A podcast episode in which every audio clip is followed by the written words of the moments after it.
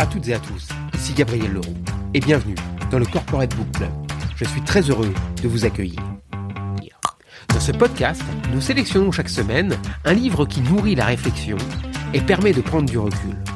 Chaque semaine, nous proposons un entretien d'une vingtaine de minutes avec son auteur en espérant que cela vous donne des idées, satisfasse votre curiosité et enrichisse votre vie professionnelle. J'ai le plaisir dans cet épisode de recevoir Angélique Gérard.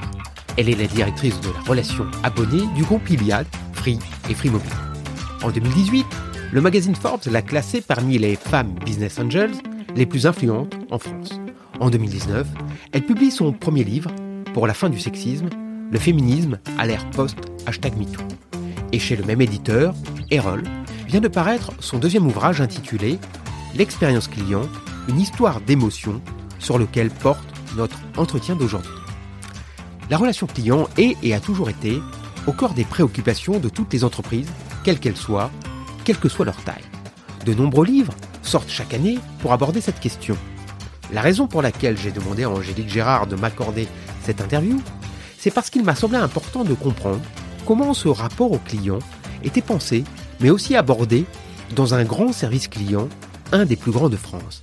Quelle approche pratique était mise en œuvre? Comment à l'ère numérique, avec les datas et l'intelligence artificielle, il semble pourtant que l'on ait besoin d'abord, et peut-être plus que jamais, de rapports humains, bref, d'émotions.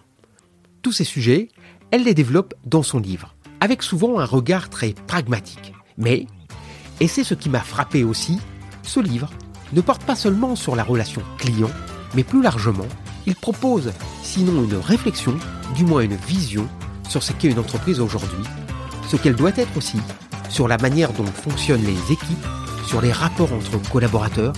Bref, on y trouve des analyses authentiquement managériales. Bonjour Angélique Gérard. Très curieusement, votre livre dont le titre L'expérience client, une histoire d'émotion nous invite à penser qu'il porte sur la relation client, est d'abord, du moins dans sa construction, mais aussi dans sa logique, un livre sur le management. Je soulignais d'ailleurs ce point dans l'introduction.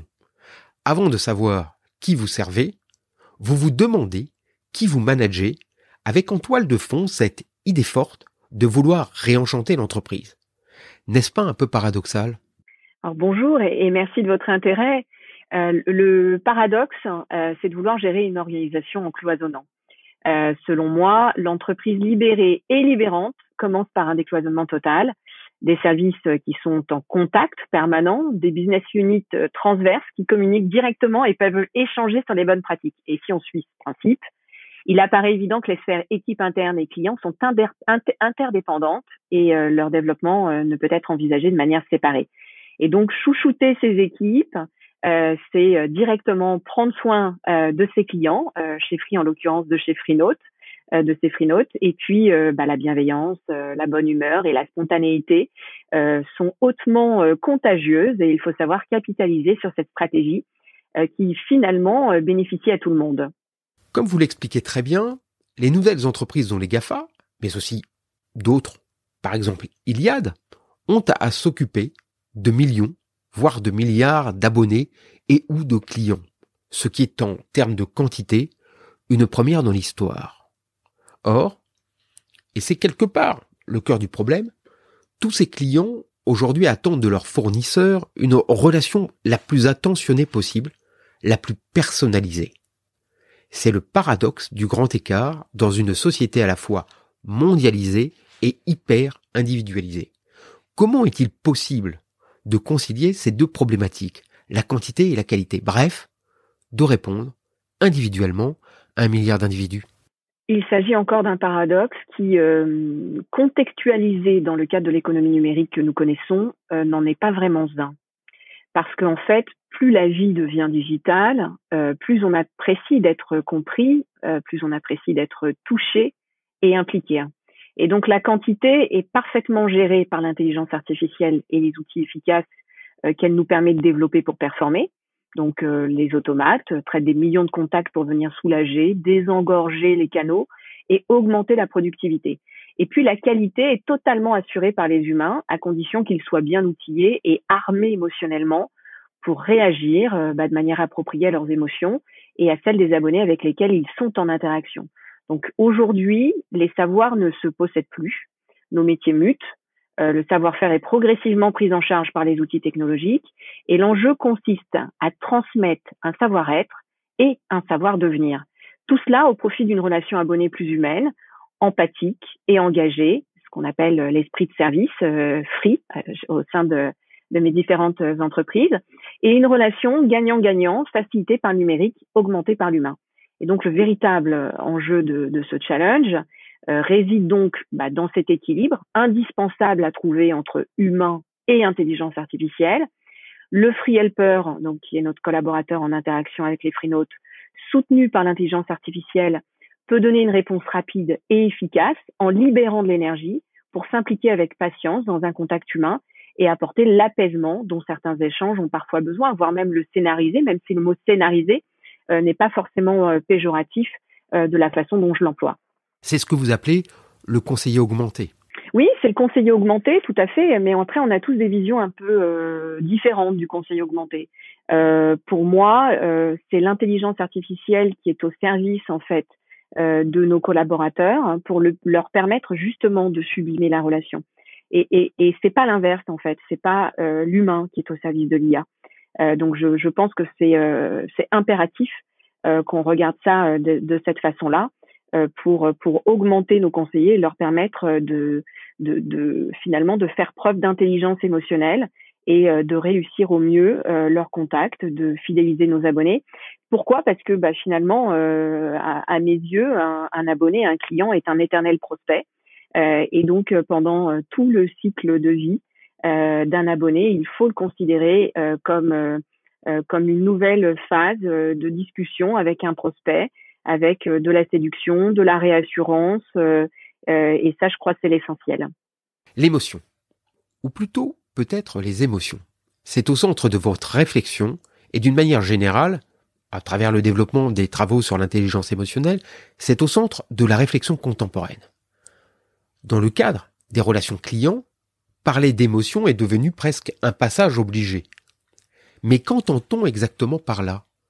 Être poli bienveillant, souriant, allez disons-le, attentionné. Mais n'est-ce que cela? Ou au contraire, doit-on bien en amont prendre en considération les émotions des clients? Et dans ce cas, comment? Alors il s'agit en fait d'aller encore plus loin qu'en amont, en commençant, comme je l'évoquais, par prendre soin des collaboratrices et des collaborateurs de l'entreprise. Donc, euh, je, je le disais, hein, notre ambition est de sublimer chaque relation, dans le cadre des contacts utilisateurs, ça va de soi, mais surtout entre free helpers, c'est-à-dire entre collaborateurs de l'entreprise. Et donc une ambition au service de l'accueil des émotions de chacun, qui entretient bah, ce sentiment d'être euh, en famille, entre guillemets, en confiance, pour que l'enchantement contamine euh, agréablement euh, nos, plateaux et aujourd'hui en télétravail, puisqu'on se réinvente aussi, et puis qu'elle puisse rayonner et se transmettre partout autour d'elle. Donc pour atteindre ce but, euh, mes incontournables, c'est être à l'écoute des émotions de l'autre, mais aussi de son propre ressenti. C'est connaître le panel d'émotions dont nous disposons. C'est savoir accorder sa confiance et être source d'inspiration. Et puis avec euh, les freenotes, en effet miroir, euh, bien on sait, nous avons quitté l'industrie du contact pour basculer dans l'ère du contexte et de la conversation permanente. C'est ce défi en fait hein, que nous poursuivons euh, pour les années à venir et le parcours abonné est examiné, décortiqué, épluché et l'objet de toutes les attentions et euh, les optimisations. Donc on fait du design euh, pour des expériences fluides en cross-canal, la prise en compte de l'écosystème, l'intelligence, euh, ben, on peut parler des bots, de la data, du machine learning, et puis le travail sur les moments de vérité en fonction des émotions. Et donc, créer des moments de vérité différenciants, peut en effet améliorer la fidélité de nos freenotes, les convertir en, ambassadeurs et puis augmenter notre rentabilité euh, long terme. Donc, euh, on doit savoir euh, réduire le, stress, le stress de nos abonnés, tout en leur apportant du plaisir et en même temps essayer, dans la mesure du possible, de les surprendre agréablement. C'est donc bah, c'est la raison pour laquelle notre organisation opère actuellement un, un, virage aussi pour se caler sur ces moments de vérité de service à l'occasion desquels euh, nous sommes euh, aimés, jugés ou malheureusement détestés. Et donc, chacun de ces moments doit être étudié, travaillé avec finesse pour rendre l'expérience inoubliable. Et nous avançons actuellement progressivement vers cet objectif qui apportera également une meilleure visibilité à l'ensemble des équipes de Free pour améliorer nos modes, nos modes opératoires, nos outils, nos produits et nos services. Vous mettez en avant l'empathie, essentielle selon vous et dans le management et dans la relation client. Est-ce le rapport émotionnel aujourd'hui le plus important? Alors la forme compte beaucoup dans l'équation, euh, mais elle est euh, indissociable du fond. Avant-hier, les maîtres mots euh, de notre discours étaient l'écoute et la satisfaction abonnée. Hier, nous avons orienté tous nos efforts vers l'offre d'une prestation haut de gamme, l'expérience client et la personnalisation. Aujourd'hui, on ajoute à l'échange de la magie, de l'enchantement, et les contacts se font désormais en bonne intelligence émotionnelle, en prenant en compte le contexte. Euh, je suis euh, personnellement profondément convaincue que sans émotion, il n'y a pas de communication. Et nous devons faire en sorte que les collaborateurs aient littéralement le cœur à l'ouvrage et fassent clairement la différence entre la véritable empathie et de simples éléments de langage. En neurosciences, on parle beaucoup de neurones miroirs, euh, notamment concernant les enfants qui apprennent en imitant ce qu'ils voient. Bah, c'est le même procédé pour nous en fait, avec nos cerveaux d'adultes dans la relation client. Ce réseau de, ce réseau de neurones euh, s'active lorsqu'on exécute et lorsqu'on observe une action. On est alors en sympathie, en fusion avec l'autre. C'est la contagion émotionnelle, les états de colère, de tristesse, mais aussi de sérénité ou de confiance, par exemple, hein, qui se transmettent euh, inconsciemment. Et pour accéder à l'état d'empathie, c'est-à-dire euh, cet outil fabuleux qui permet de ressentir ce que l'autre ressent sans se laisser envahir par nos propres émotions, c'est tout un travail de sensibilisation autour du contrôle de nos émotions que nous faisons au quotidien et puis, c'est apprendre en, équipe à exprimer du respect envers une personne sans la juger, euh, que nous adhérions ou pas à ses idées. C'est savoir euh, écouter et identifier si l'autre a besoin de notre aide dans une réflexivité consciente. Et puis, l'empathie offre de merveilleux euh, moments de partage et nous fait grandir tous également en tant qu'humains. N'est-ce pas aussi une manière d'attendre de votre client un retour d'empathie, de le placer de fait dans une relation d'empathie? Alors, euh, on, ne peut pas, euh, on peut pas l'imposer et en faire euh, une norme parce que par ailleurs on ne la contrôle pas du côté de nos abonnés. La réalité, c'est que quand vous arrivez à la mettre en place et à instaurer ce climat de de confiance et, et d'empathie, mais de confiance aussi d'ailleurs, et, et, bien, in fine, vous vous, collez, vous récoltez également des émotions positives de la part de votre free note. Enfin voilà, c'est presque de la stratégie de communication. Euh, et donc forcément, euh, on a euh, des abonnés qui rendent merveilleusement bien aussi à nos collaborateurs. Euh, des voilà par des retours positifs, par des verbatims. Parfois, ça se traduit directement lors du contact, euh, et donc les, les, personnes le disent. Ou alors, ils vont laisser effectivement une trace dans un dans un verbatim. Euh, donc, on a des outils d'analyse sémantique qui nous permettent d'analyser tout ça et, de faire remonter. Donc, euh, donc finalement, ça se fait naturellement. C'est d'ailleurs euh, ce cercle vertueux de, de bah, je dirais, de ces ondes positives. Angélique Gérard, quand on vous lit, on ressent à la fois de l'enthousiasme et de l'optimisme. Un des passages de votre livre a pour titre L'enthousiasme est un vecteur essentiel. Alors, ma dernière question sera peut-être volontairement un peu provocatrice. Vous êtes directrice de la relation à monnaie du fournisseur d'accès Internet Free, d'un service qui, en partie du moins, est en lien avec les personnes qui peuvent rencontrer des problèmes avec des produits que vous leur commercialisez. D'où vient alors cet enthousiasme? N'est-il pas un peu forcé N'est-ce pas un argument de vente Ou alors, est-ce l'émotion cardinale du monde d'après?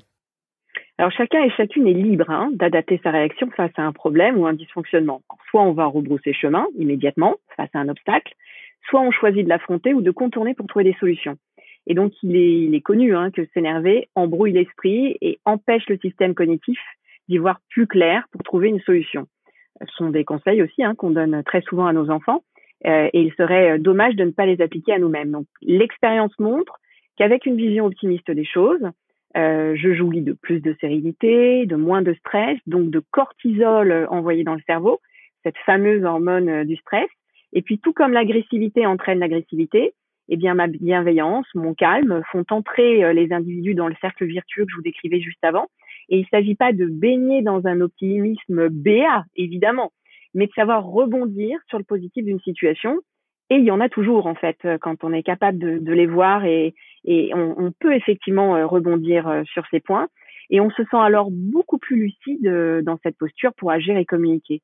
Donc nous revenons inévitablement à notre notion d'émotion. Et donc il faut savoir les accueillir, qu'il s'agisse de frustration, de peur ou de colère, pour être capable de les transformer en énergie positive et donc avancer. C'est un principe qui est sans doute lié à, à l'instinct de survie. Hein. Euh, que nos équipes s'attachent à cultiver depuis quelques années, pas forcément lié au monde euh, d'après euh, dont nous attendons tant.